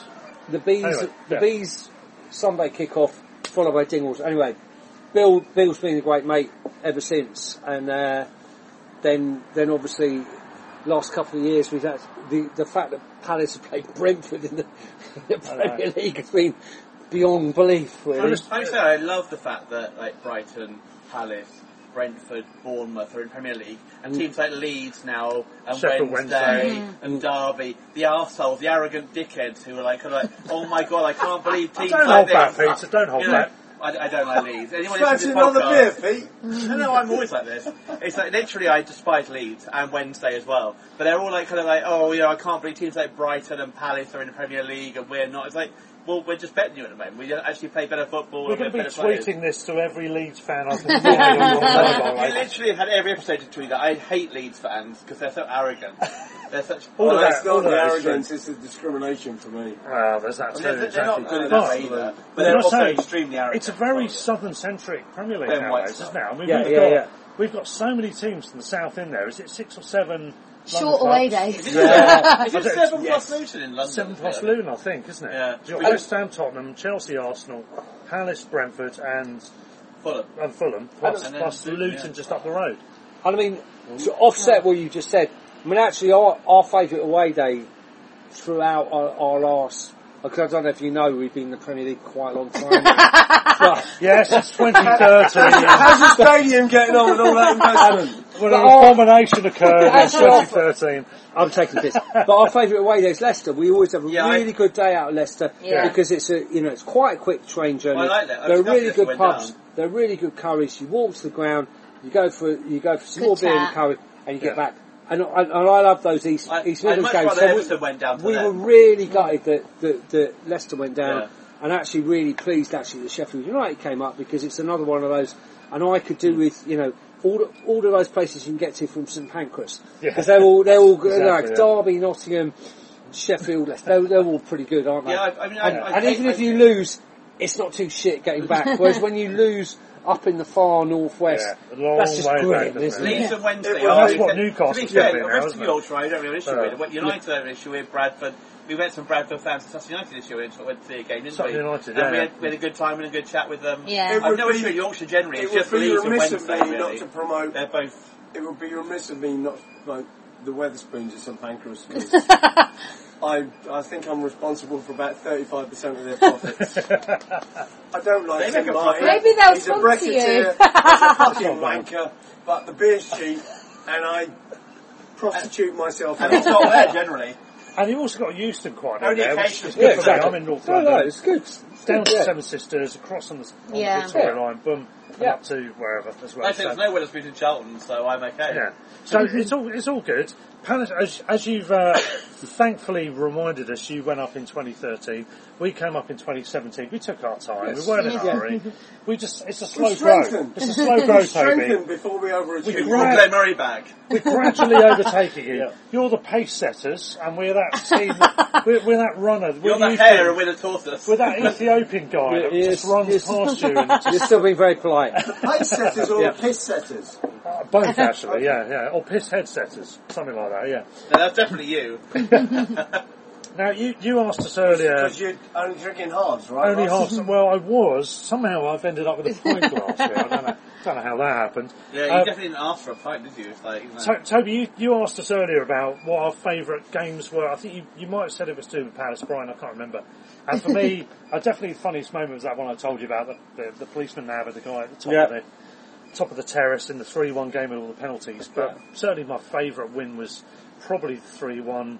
It could have been a knockout one as well. Mm-hmm. Smash and grab in the sense that he shouldn't have been on the pitch Mm. and scores the winner and does the whole shit house thing in front of the Mm-hmm. the family stand. then got substituted. How can you do it in front of the Toby, family Toby, stand while the Toby, guys see unclench using the C fist. word? I'm not sure about your that. fist, Anyway, yeah. And then But- got but- substituted immediately afterwards. and got well. substituted, yeah. However, uh, let's let's get that. Go That on, was get on with it. You can tell us what your That was favourite one is. We'll allow it. We'll allow it in the What- London. modern Okay, state. okay. So the the most obvious one is obviously the the two 0 at the Amex when when was that? I uh, didn't- in I don't remember that 20 one. the, When play, your coach driver ran the playoff. When uh, No, no, that's but actually, 20. actually, we after the after the, the first leg at our place, we just thought we had no chance Yes, whatsoever. And then and then Murray was injured, and we just thought, and and you know, to be honest, we'd all completely lost faith in Holloway. We just thought this bloke has not got a clue what he's mm-hmm. doing, and he I mean, and he, did, not- he basically like, he did literally just like shit or someone No, shit in the but, he, toilet. but no, but, and he but- wound you up to that. but Motivational he, factors. He had not. I mean, tactically, he hadn't got a game right No. since about November. At that They've point. been off form, haven't and then, That's good. But and he did then, quite well behind you and then finished actually above you in the league that season. but, in, a few but times. Yeah. incredibly in that game, he, he he tactically got everything right. I mean, this is you know, if, if Ian Holloway ever, ever was ever was to produce a show reel of his career, you know, the only two Palace game. games, game. the only two Palace games you'd have would be the, the away leg, and then and then the final because Yeah. he played that away leg absolutely spot. on. See, Everything It was a classic right. away game, wasn't it? It was- and the See, I mean, final, I- I- the final all felt like that fans were too. thinking we're going to Wembley at, at, Yeah. at Selhurst at the end. Of course they were. Um, me and my dad were going. We missed so many chances tonight. Yeah. It's going to be fucking. We're going to regret Yeah. those. All of us that were in the Hammond- know were getting very yeah. nervous about... Dean. Hammond missed a header from like six yards out Yeah. that he headed straight at your keeper. Ashley Barnes with about three or tipped four or glorious chances to win I, that game, two or I, three. I nil. didn't even come and down. We missed them. And I didn't even I come down. Like, I, oh my I God, watched it on gonna telly. Really? And I, can, Yeah. I can remember watching You it on didn't come telly. down, you just but, thought- no, no, because I, I just thought That it was gets all. sort of thing, yeah. and, and I can remember even after, after an hour, I just thought we're really controlling this. It's incredible. But like I was, I, I've, I can't remember an went on, important yeah. Palace game that I was less nervous about because after about an hour, it's like You we, relaxed, we, thinking, we're all well, over. We, you, there not honestly, Well, Is and there no Roy point that lost was a his shit that premonition? night. That's what Yeah. happened, basically. That was so. a premonition for how the Albion are now. Yeah. We had so many chances and missed them. The XG. Possible, right? And I was And at, a few um, years It was early. managed by GP as well. I was at university, so I'd come down from Birmingham to watch the home leg, and that was when in the wall was built, Yeah. And it was like a nightmare to get home, wasn't it? Yeah. And then for the second leg, Dad was like, "I'm not even going down," and I had my exam the next day at uni, and you were like, "Don't come down the night before your exam." so I called up the pub where I lived, and I was like, "Are you, are you going to put it on?" They were like, "Yeah, yeah, yeah." So I turned up at the pub with my Palace top and all my friends who don't know anything about football. And um, the I Chris, the you Chri- get hold of Nice dick. the um, the Christian Union were having their meeting in the pub, next to us. And then I was watching the Not match. Christian Benteke. Not Christian Oh, Benteke. thank Christ for the that. They prayed for Christian, you, is that why you won? the Christian They prayed Union. for you. I don't think they were praying for me because then when Palace scored and the swear words that came out my mouth when I called you, and there was a girl on- on my course just giving absolute daggers to me because I wasn't being What very were the words? Come on, you're an old woman. Tell us what the words were. I, I was very happy in the pub basically. But yeah, it was probably the first big Palace win that I hadn't been there with you, hmm. and I was on the phone. Yeah, going mad. So anyway, it was it was good for us, and then we ended up at Wembley, and we hate Watford. Who didn't turn up? Can I just say? Didn't turn up. They turned up and got sunburnt, is what happened with their Yeah. ugly You guarantee yellow if we fucking kit. won, they'd really turn up, wouldn't they? It's like, Yeah. Ben So- Foster would have had a world Yeah. yeah. if he was playing for them. always fucking So the only- Mr. Grants. So the other one we have to mention, of course, I would- I- I- but I'd only put I'd put this in only in the Yeah, go for it. Yeah, We're in the middle of a podcast, so yeah. you you know don't sign shout and language. scream, it's fine. Yeah. Low level banter is, is encouraged. That's fine. Yeah. So, if a completely different question, if you said Yeah. to me, what football game made you laugh for longest, and if you lived off, if you carried on laughing about for longest, it would be when we played you at the Amex during COVID, when it was really bloody miserable, sitting watching those games with nobody in the ground, and our team was absolutely useless. we, And we- might, we might have to edit this and out. we played you, and we had Jean Paul Mateta, who we had not seen a thing about, who done bugger all. In You his mean ain't no striker uh, better Ain't than no John striker better than John Paul Mateta. Talk about And- ironic chance. And Bloody we hell. sat, and I, and of course, we weren't, we weren't even in the same room. So we were, she's in Whitechapel, I'm in Kennington, we're watching the game, it's like, oh, it's Bit fucking Brighton, and they're loads better than us, and this Go, is just going to be Veltman! a Sorry, can you say that bit again? Sorry? yeah, no, this was a, during the pandemic. People's minds go completely, like they they Cabin lose fever, reality. Yeah, cabin during that point, I was going, Brighton are better than us. anyway, uh, of course, the, the first time that John Paul Mateta gets in the box. He does a fucking back heel that goes straight into the net. So immediately we're, we're, cool. on, we're all on a group WhatsApp just going, how the fuck did that happen? that bloke, I mean he literally, if he went to blow his nose he'd miss normally. and he just back heeled it.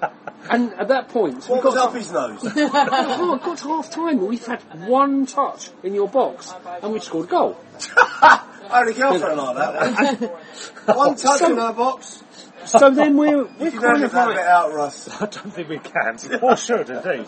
If, Yeah. you know, so we're then thinking, if we get a draw out of this, I mean, this will be one of the great, all, all-time great results. And so it gets to like nine, and I can remember Andros Townsend, like 92nd minute, Andros Townsend running down, and just, we're just going, kick it, and you can't kick it into the crowd because there isn't a crowd, but there is still a rosette, Yeah, yeah. even though there aren't people in it. And it will take quite a long time to And get it the ball back. So orbit. just I think it Kick- kissed, uh, what's his face, his penalty on the way up, yeah, And came then you're going, down. and then Andros Towns is crossing the ball. What are you doing that for? You fool! You know, we've got, we had a Run draw it on into it. the corner. I'm doing And- a Robert Sanchez and the ball drops. right now.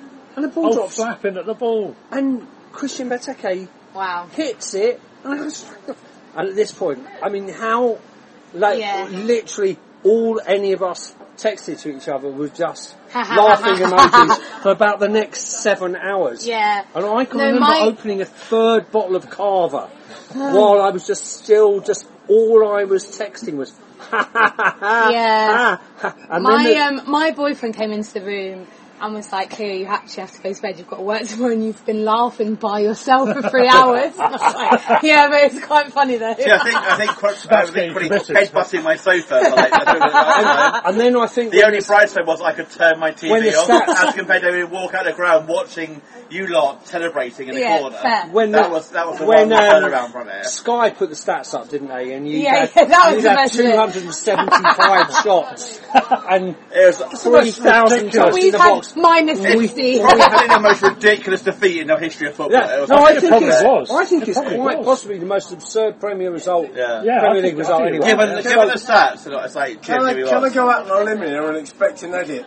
and you two won't know what I'm going to say. I don't know what you think and I we're gonna don't know why this. I'm introducing it, but I'm just going to say that was the day I decided to kill myself. No. Oh, God. Don't say that. That's his second suicide joke. oh my Yeah, god. you, you, you can sort the edits on it. No, oh, no, we're leaving it all in. It's raw. Anyway, It's raw, this. that's Yeah. the piss Still in taking. the pub in Waterloo. Yeah, piss I mean, that, that was that was the most ridiculous Yeah, game yeah. I think I've ever seen. Yeah. It was I classic say. Graham Yeah. Potter though. We It's only literally, because we literally dressed as a created like about 1700 chances in 90 minutes and missed Yeah. all but one and yeah, it was, and that's where De Zerbi's turned us round. But even the away game at you guys this year, we had, it, it was a lot easier to blame Sanchez for his drop or Bar for the fact that it was shit. Yeah. But actually, we had say McAllister Still missed five chances Yeah, yeah, yeah, that yeah. were really, really. Especially I couldn't he believe had a it header from about that that. far out oh, from a corner, and he missed it. And I, went, I celebrated that. I went, went out for that. And it's like, oh no, You he missed celebrated him missing. no, no, I celebrated the fact that he was, he headed it, and it was going in. You thought it, you were celebrating what you We had thought about was a goal. 25 chances or something like that again Yeah. this year. Somehow you guys just sucked it No. up. It felt like that for us. didn't I know. I I We were like- I think we've come off. And we gifted you that goal then. We, We- literally threw the ball at your Not that we're bitter or anything. No, it's not, it's Oh. not bitter. I mean, we literally just Not- gifted not you the after goal. the way we? it says you No. I, I am bitter. Thank you very much. Uh, completely bitter about that. But that we did. The goal, was I don't think any Palace fan would d- dis- dispute that we gifted you the goal. But what I love about like De Zerbi, let's, let's Yeah. talk about managers. De Zerbi, let's talk about him first, and we'll talk about Hodgson as Yeah, well. yeah. De Zerbi, what I love about De Zerbi is he's heart and sleeve again. We've gone, we, we had Gus Poyet as obviously from the playoff years. Yeah. We that, know. Who, who was the head case, and he was great, and we loved him, and he transformed us Glass into ceiling and a shit covered toilet. Oh, exactly. And he, he transformed us into a footballing side, but he kept talking about how he was going to leave and how he had limits and this, that and the hmm. other. Ironically, he stayed longer than most managers at that hmm. time. However, we then went into... Well, ironically, he had ceiling as well, much big, much lower than we Rather did. than we did, yeah, which is quite funny. Because he's a bit of a bit we, useless. we went through some other managers and we ended up with Chris Hughton, who methodically organised us to get into, into Yeah, the Prem. yeah. Did the job, kept us in. The Roy Hodgson factor, basically, it's the mm-hmm. same thing. And we thing. got a lot of stick for actually removing him. Removing him, Similar yeah. to you, actually, Hodgson, I think, in a Yeah. way. Yeah. Except for not the racist bit that we got accused And of, which is bizarre. We got accused of racism for like sacking Hughes. for all it's worth, people weren't completely warmed on him, even though he got us in the Premier League for the first time mm-hmm. and in the top five for the mm-hmm. second time I don't ever. that's true. I think until that last six months, everyone loved him. Yeah, I don't, I don't think that's true. I think Potter Okay, is much more maybe, true. maybe, maybe, I think maybe. with Hughton, I people loved Hughton, but the last six months were terrible and we had to get rid of him. yeah. Oh yeah. Sorry, I when we think, get I think, I think it was fine. people people can, were concerned about the, the impact of, of race and representation when Hughton was fired. Yeah, exactly. Yeah. But, I, I, know, I But, think, but, but again, I've, I've got to say, I don't I'm think he was sure. that, I think he was quite popular until that last six months when Oh, we well, fell apart, basically. Yeah. I, don't, I don't think he was unpopular. Those, Or, those, Well- those massive home defeats were a Yeah, problem. that But, last six months but, for people to say that we got rid of him because of Is it back for the racist element, We don't- we don't have an opinion is here. There's also the same people who were saying it was shit for the last Guys, six months. let me rein it in. Anyway, what, what I was trying to say was, no, no, no, no. But what I was trying to say is Chris Hughton, I think was fantastic to get us up and keep us up, but I think we were missing something. And when we had Graham Potter, I At my age, Chris Hughton couldn't keep me up. the, fl- the flair came back with Graham Potter, but the goals didn't. Flair's not And when, and when, well, no, no, no, no. A lot of games are quite dull under Potter. It's like, I, I Yeah, but we were playing better fan. football again, weren't we? We were playing better football. for So a lot- what, what my point I a was trying to make, making- we Peter, weren't for doing goodness sake, the point I'm trying to make is, De Zerbi comes in, and suddenly you've got this guy who's just absolutely fucking brilliant, because Oh, no, only... hang on, hang on, I'm going to interrupt now. Graham Souness was right. Brighton haven't changed. Oh yes! For since Tonight's, Potter left, tonight's quote. since Potter left and De Zerbi joined Brighton are exactly the same.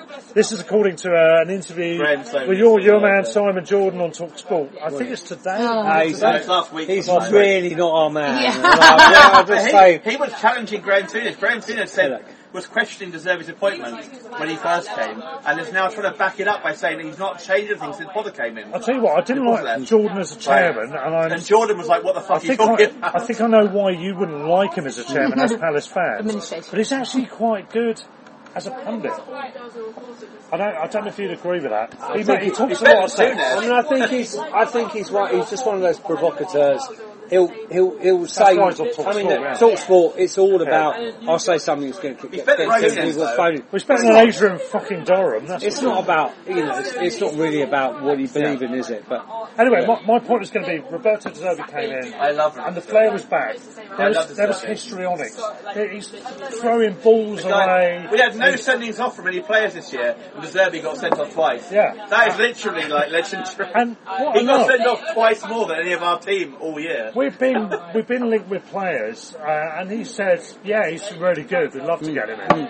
Every other manager goes, "We don't talk about other people's players." blah, Yeah, blah, yeah, blah, blah, yeah, blah. yeah, yeah. He just goes, "Yeah, he's, he's great. We'd love to get him." yeah, I love it. It's brilliant. It's just so refreshing. It's so normal, and it's. I love De Zerbi. Literally, Heart of I flame. never warned Potter at all. Within like two months, a month of De Zerbi, I was like, I literally love De Zerbi. And and Dan is showing us a De Zerbi sticker on his phone. Incidentally, Dan is in NSK, and any stickers that you've seen around South London are absolutely nothing to do with you, are they, Dan? Not at all. I'm sorry, I think I've gone deaf. I can't respond. So, so although, moving, the, although I've got to give credit to Dogma for the sticker I've just shown. so, so Ah, moving on to the, uh, the Palace, our Palace friends, Yeah. what do you reckon about, uh, what do you reckon about second Vieira first? What's the, what happened?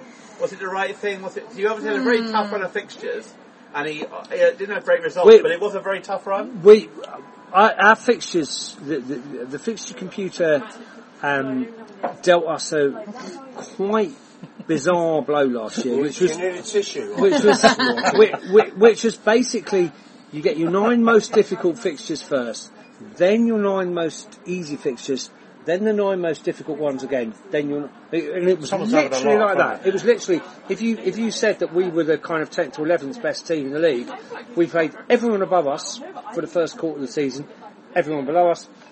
So and I think, you know, all of us who know what we're talking about, going, okay, it's quite a good chance by the end of March we might be in the bottom three, but we probably won't be at the end of the season because the be- Top three by the end because the, right? the run out is, um, and of course, Vieira, you know, the point at which Vieira was ditched was was, was Yeah. just towards the end of that break, that yeah. second time against.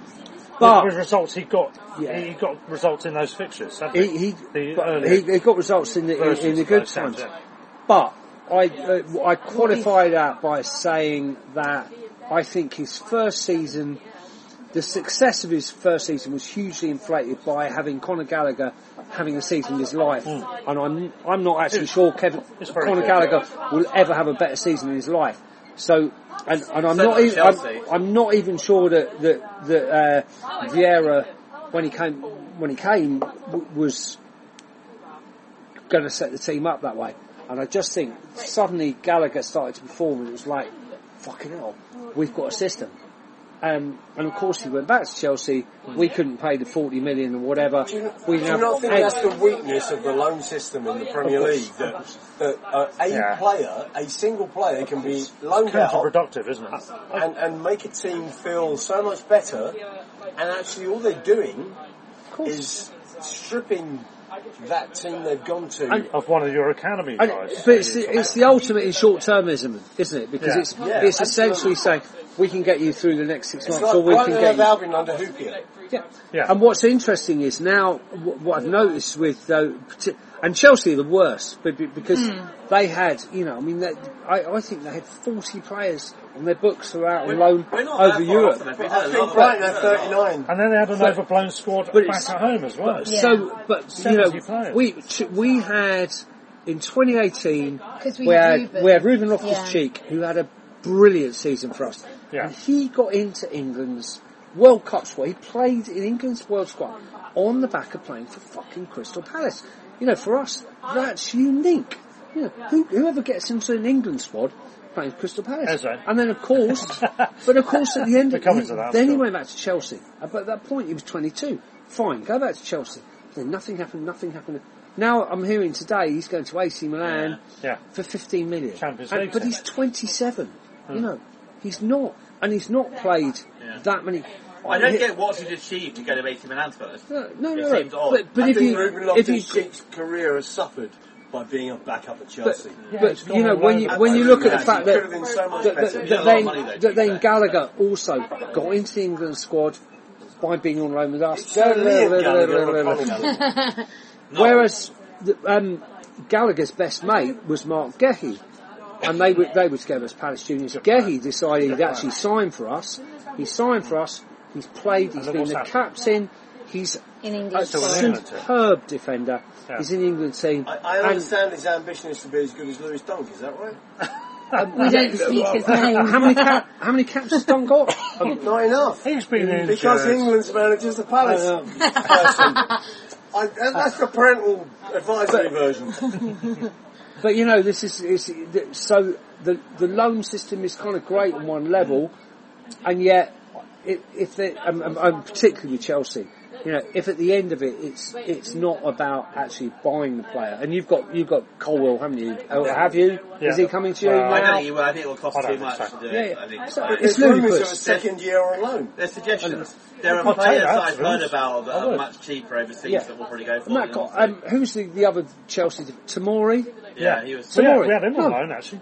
No, no, but he's he's been he won the league He's with one of the best defenders, Yeah. English You know, he won the league with He's not Milan. getting in the squad. You know, I know Tomori, Italian football is not Tomori, it's not at the same love level, you. He scored but an own goal for us at Lincoln, so But- you know. but, you know, what more could you want? it's even so. Why wouldn't you do that? That's you what know? attracted Milan to him. I like how many English players or British players are going abroad and being more adventurous. Well, I think the more they do, Than the they more did they'll in the old learn, days. they'll learn and Yeah. actually improve in in the old Bellingham, days, football, they didn't go, did they? You'd the Belling, Rush. the Bellingham someone story is is like.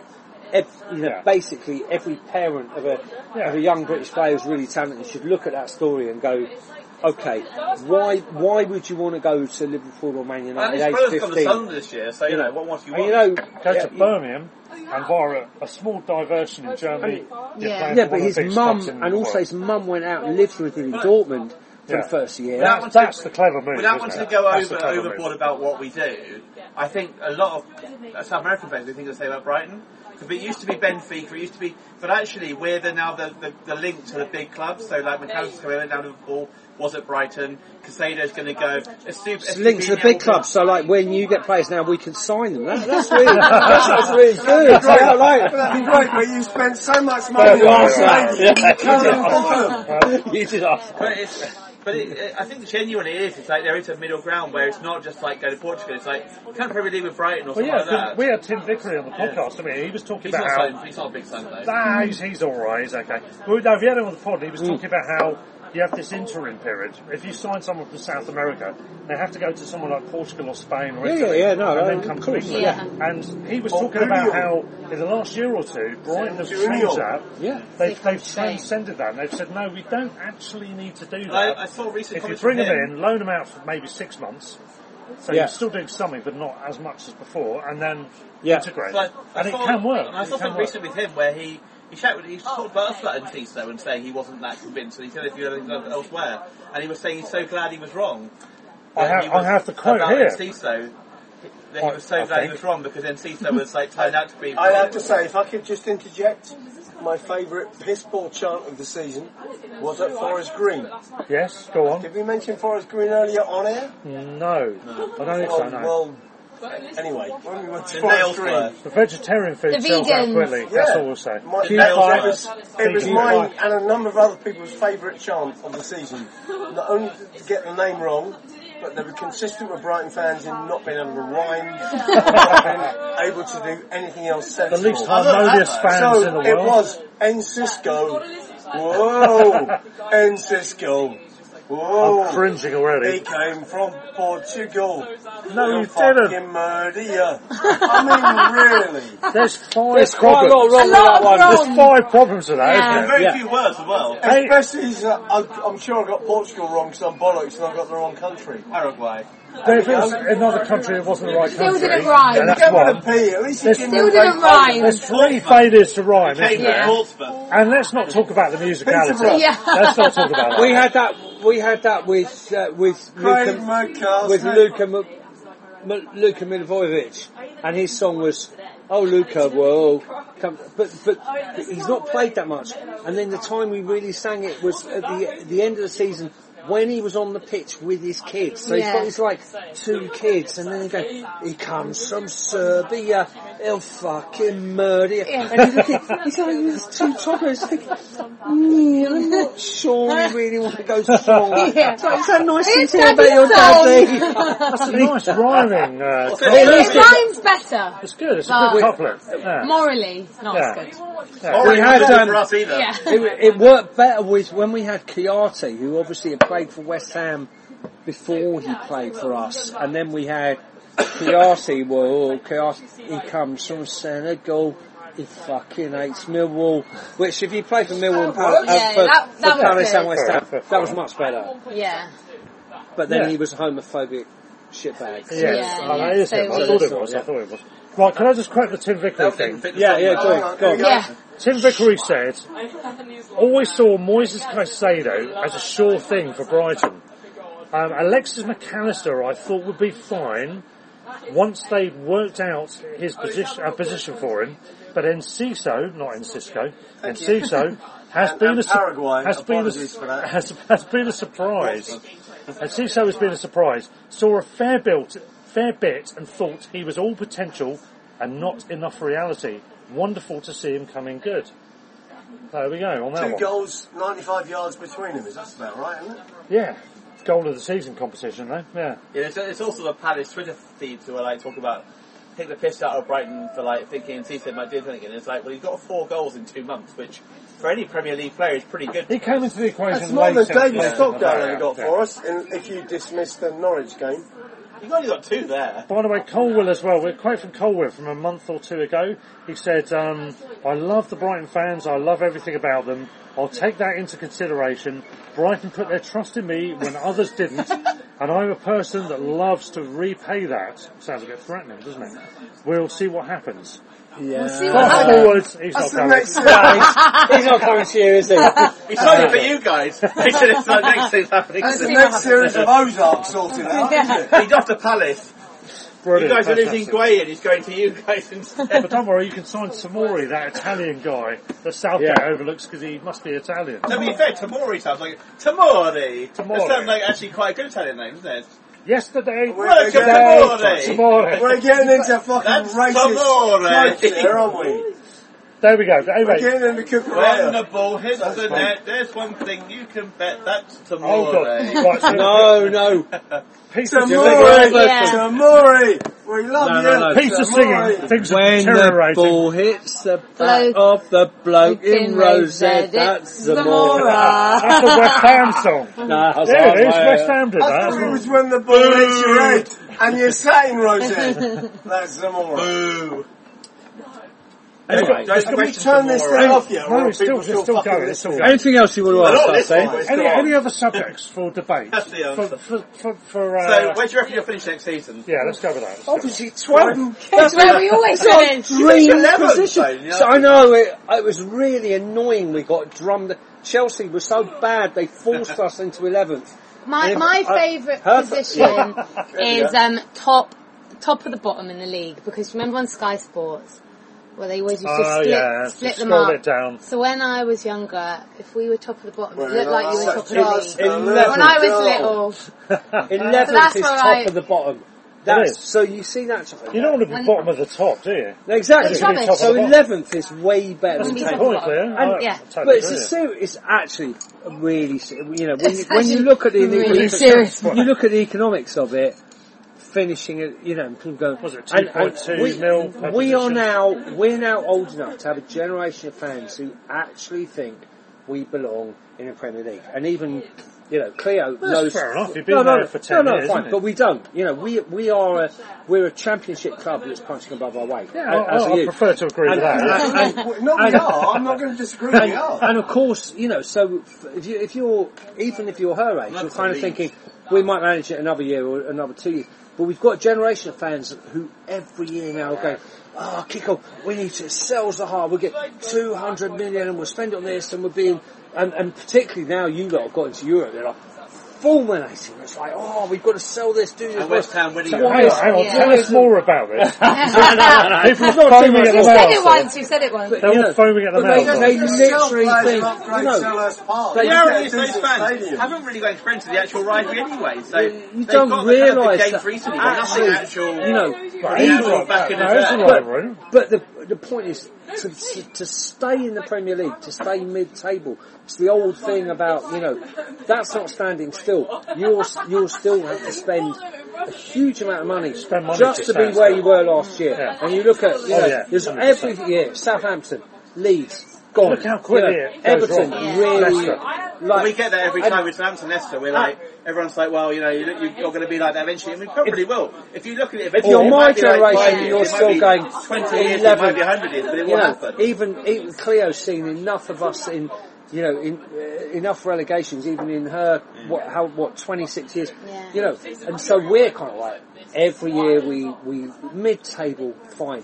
And the great thing is, and you you all know this, and you've had a very good season. We'll admit this year, but you know, Can even we- can you even in your, even well? in, very good season, Slow very motion good replay. Even even an average season, We'll play you know, that on a loop for you about 10 minutes. probably, you know, you might, you, you, you win an away game at Liverpool, or Man City, or whatever, or you beat one of them at home. What, again? And- Probably and all you- of them, really, and- well, okay, you, you, yeah, you, so you know that. equally, you you lose at home to Fulham or Wolves, and you just put that out of your mind. Everton. But actually, at the end of the season, you go, "Fucking hell!" Do you remember that night we beat? Yeah. them, We- we literally went through and- that the whole- what you, Yeah. you know, We've that's had what you some live of the- League-wise, we had that the whole second half season. We won at Chelsea, then got stuffed at Forest, then beat Yeah. Man U 1-0 and laughed in penalty, then lost Yeah. at 5 at Everton. It's like, Yeah. we literally went through that, literally the whole second half season. beat someone But the- but for me, the Newcastle. Yeah, point you're Arsenal, making was earlier that on is Arsenal. Arsenal, Well, Newcastle, to be fair, wasn't that surprising. It's been- It was a conversation I But was having Everton was. Yeah. Hmm. in our first or second ones, season up when Yeah. when we went to West Brom. I was chatting to some of their fans, and it was like, Oh, God, well, that was horrendous. Um, I understand that you're not going to win Yeah. the Premier League. I understand you're not going to get relegated because they were established mid-table. What do you look forward to every year? Well, they got relegated that year. And, and they said, well, you'll get one of the top six in and you'll beat them. Hmm. Re- that's it. That's hmm. all you've got to look forward to is, is one or two games in the middle of a season when you beat a team Well, I think that's that's- going to qualify for Europe. And, and I, as much as I respected that, I think that where Brighton have gone now We've gone beyond is that. to say, yeah, Which means anyone could which go has beyond gone beyond, let's beat top 10. big. Well, you- let's okay, go to Europe. you, you have for a year, but, but Burnley did that. You Yeah. know, Burnley did that. Burnley, Burnley got into Europe for a year, and I know. I mean, you are Wolves, Burnley, Burnley West are well. You know, Well, it's uh, going to be interesting yeah, to see what happens because Burnley and West Ham have struggled in the league when Yeah. they've got into Europe, Yeah. haven't they? Leicester should be were, really Leicester were interesting. years ago. So we're losing a couple of major assets. How are we going to do? Leicester won the league and Burnley, the cup. Wolves and West Ham were But even like even recently, one of the fifth two years ago. Yeah. And they they're, they're going. Yeah, we. I have no. You know, I mean, kind of completely I. I, the- I said, I can prior- remember kind of five years ago, uh, five, six years ago, I was saying, I mean, I actually didn't, I, the prospects of relegation didn't bother me that much because I remember, you know, I just thought, great thing about the championship was, you wake up on Saturday mornings, every day you think, we could win, we could lose, we could draw. That, it, it's completely unpredictable. And, and of course, by the time you've had five years in Premier League, you're thinking, well, this is a day we're definitely losing. This is, a- you know, and there are very few days when you're going, we're definitely winning. And, and I know, I kind of thought, oh, okay, you know, but of course the, the economics, like I was saying, the economics are, we, you know, we've rebuilt our academy. We've, we, we've now, I, I think, you know, the whole thing about, uh, rebuilding our old stands and stuff. You kind of get locked into that, and it's not so simple. Where as where you can just go, let's drop down a division and have some fun. Because I'd like, I'd quite like that. I'd quite like a, a season where you're back to go. Oh, let's play Plymouth. But Let's play the- Rotherham. it's, it's the go out there and guarantee have coming fun. back up that's the problem. It's of course it is. Yeah. We'd all love to drop down Yeah. and have that. But when you, season. That Burnley when you look. At, when you look at the clubs that then drop a division or take 10 years to Yeah, come back, yeah. But I think I think we're both right? in a situation where we've probably like, invested enough in youth that we're not. We haven't got the kind of the excessive like Leicester. I think and Leicester especially have got like a lot of Weatherton, if they've gone down, Yeah. have got massive wage bills that they can't deal with. Yeah. I don't think either of our clubs have got that. I think- Parachutes. I think, well, parachutes, will, but, but even then, extent. I think Leicester and Everton have got like such big I wage don't think. bills that they Yeah, can't I think. deal Le- with it. I think Leicester have got a really. Yeah, they are. Whereas I think, I think if we were, either of us went down, down we'd have the young they? players that we could sell if it came to it. You'd have the like De Guay, that sort of thing. Of at least say if there's a if it came to it, you could sell them if you really need. But to. I- we've got like the likes of Enciso, Zaha. yeah. Pe- Players like Enciso, we've got players, yeah, people we can actually sell if it came I to think. it. I don't think. I, Whereas I- actually at Leicester, I think have got like too many players who are too overpaid and not that great. I don't think Leicester, anyone at Leicester thought at the beginning of last season we might end up Yeah, going exactly. down. So they've got Um, Well, they, big they were hit with contracts COVID, on weren't they? relegation They were hit with. COVID, all the finances went wrong. Whereas Tony Bloom and Paul Barber at our side, and I think, I think, you know, I think generally you guys well, because I think, if anything, you underspend, so they will have thought about the, the idea of going down. Well, there'll be big things that, that will stop you struggling if you go down. Leicester, I think, will really struggle because they've got a lot of players who are overpaid who no one else wants. Yeah. Right, we better wrap this up. So Right, it's, been, it's a good old It's chat. been very fun though. On so- you, on you, Nice to meet you all. Genuinely. Oh, friends! Special friends. Palace friends! Palace friends. And the guy that said that is a Palace fan, isn't he? The, uh, the guy in uh, But one of the other ones is a Brighton, Brighton yeah. fan. Is he? Who's that? There's- Which one? One of them's a Palace fan and one Well, of them's a that looks like Brighton fan. so the guy I that brags about about his sexual conquests that don't exist is the Palace fan. It must be the Brighton fan. No, that's And actually the Palace that's the fan. Brighton That is definitely the Palace fan. No, but one of I think two of them is are Palace looks fans like one Lewis of them's a Dunk. Brighton Two of them are I Palace think so, fans. yeah.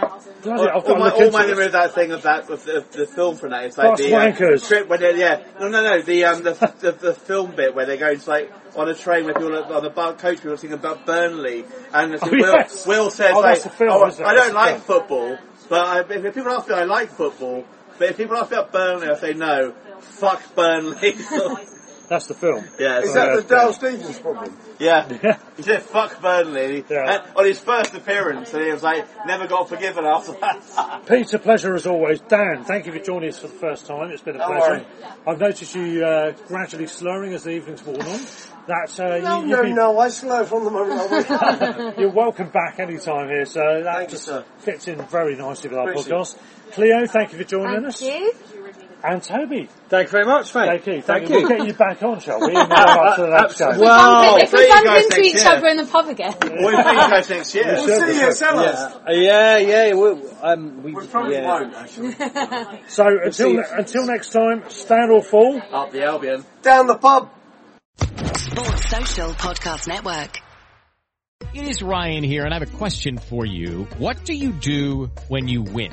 Like, are you a fist pumper, a woohooer, a hand clapper, a high fiver? I kind of like the high five, but if you want to hone in on those winning moves, check out Chumba Casino. At ChumbaCasino.com, choose from hundreds of social casino style games for your chance to redeem serious cash prizes. There are new game releases weekly, plus free daily bonuses. So don't wait. Start having the most fun ever at ChumbaCasino.com. No purchase necessary. Group. Void were prohibited by law. See terms and conditions. 18 plus.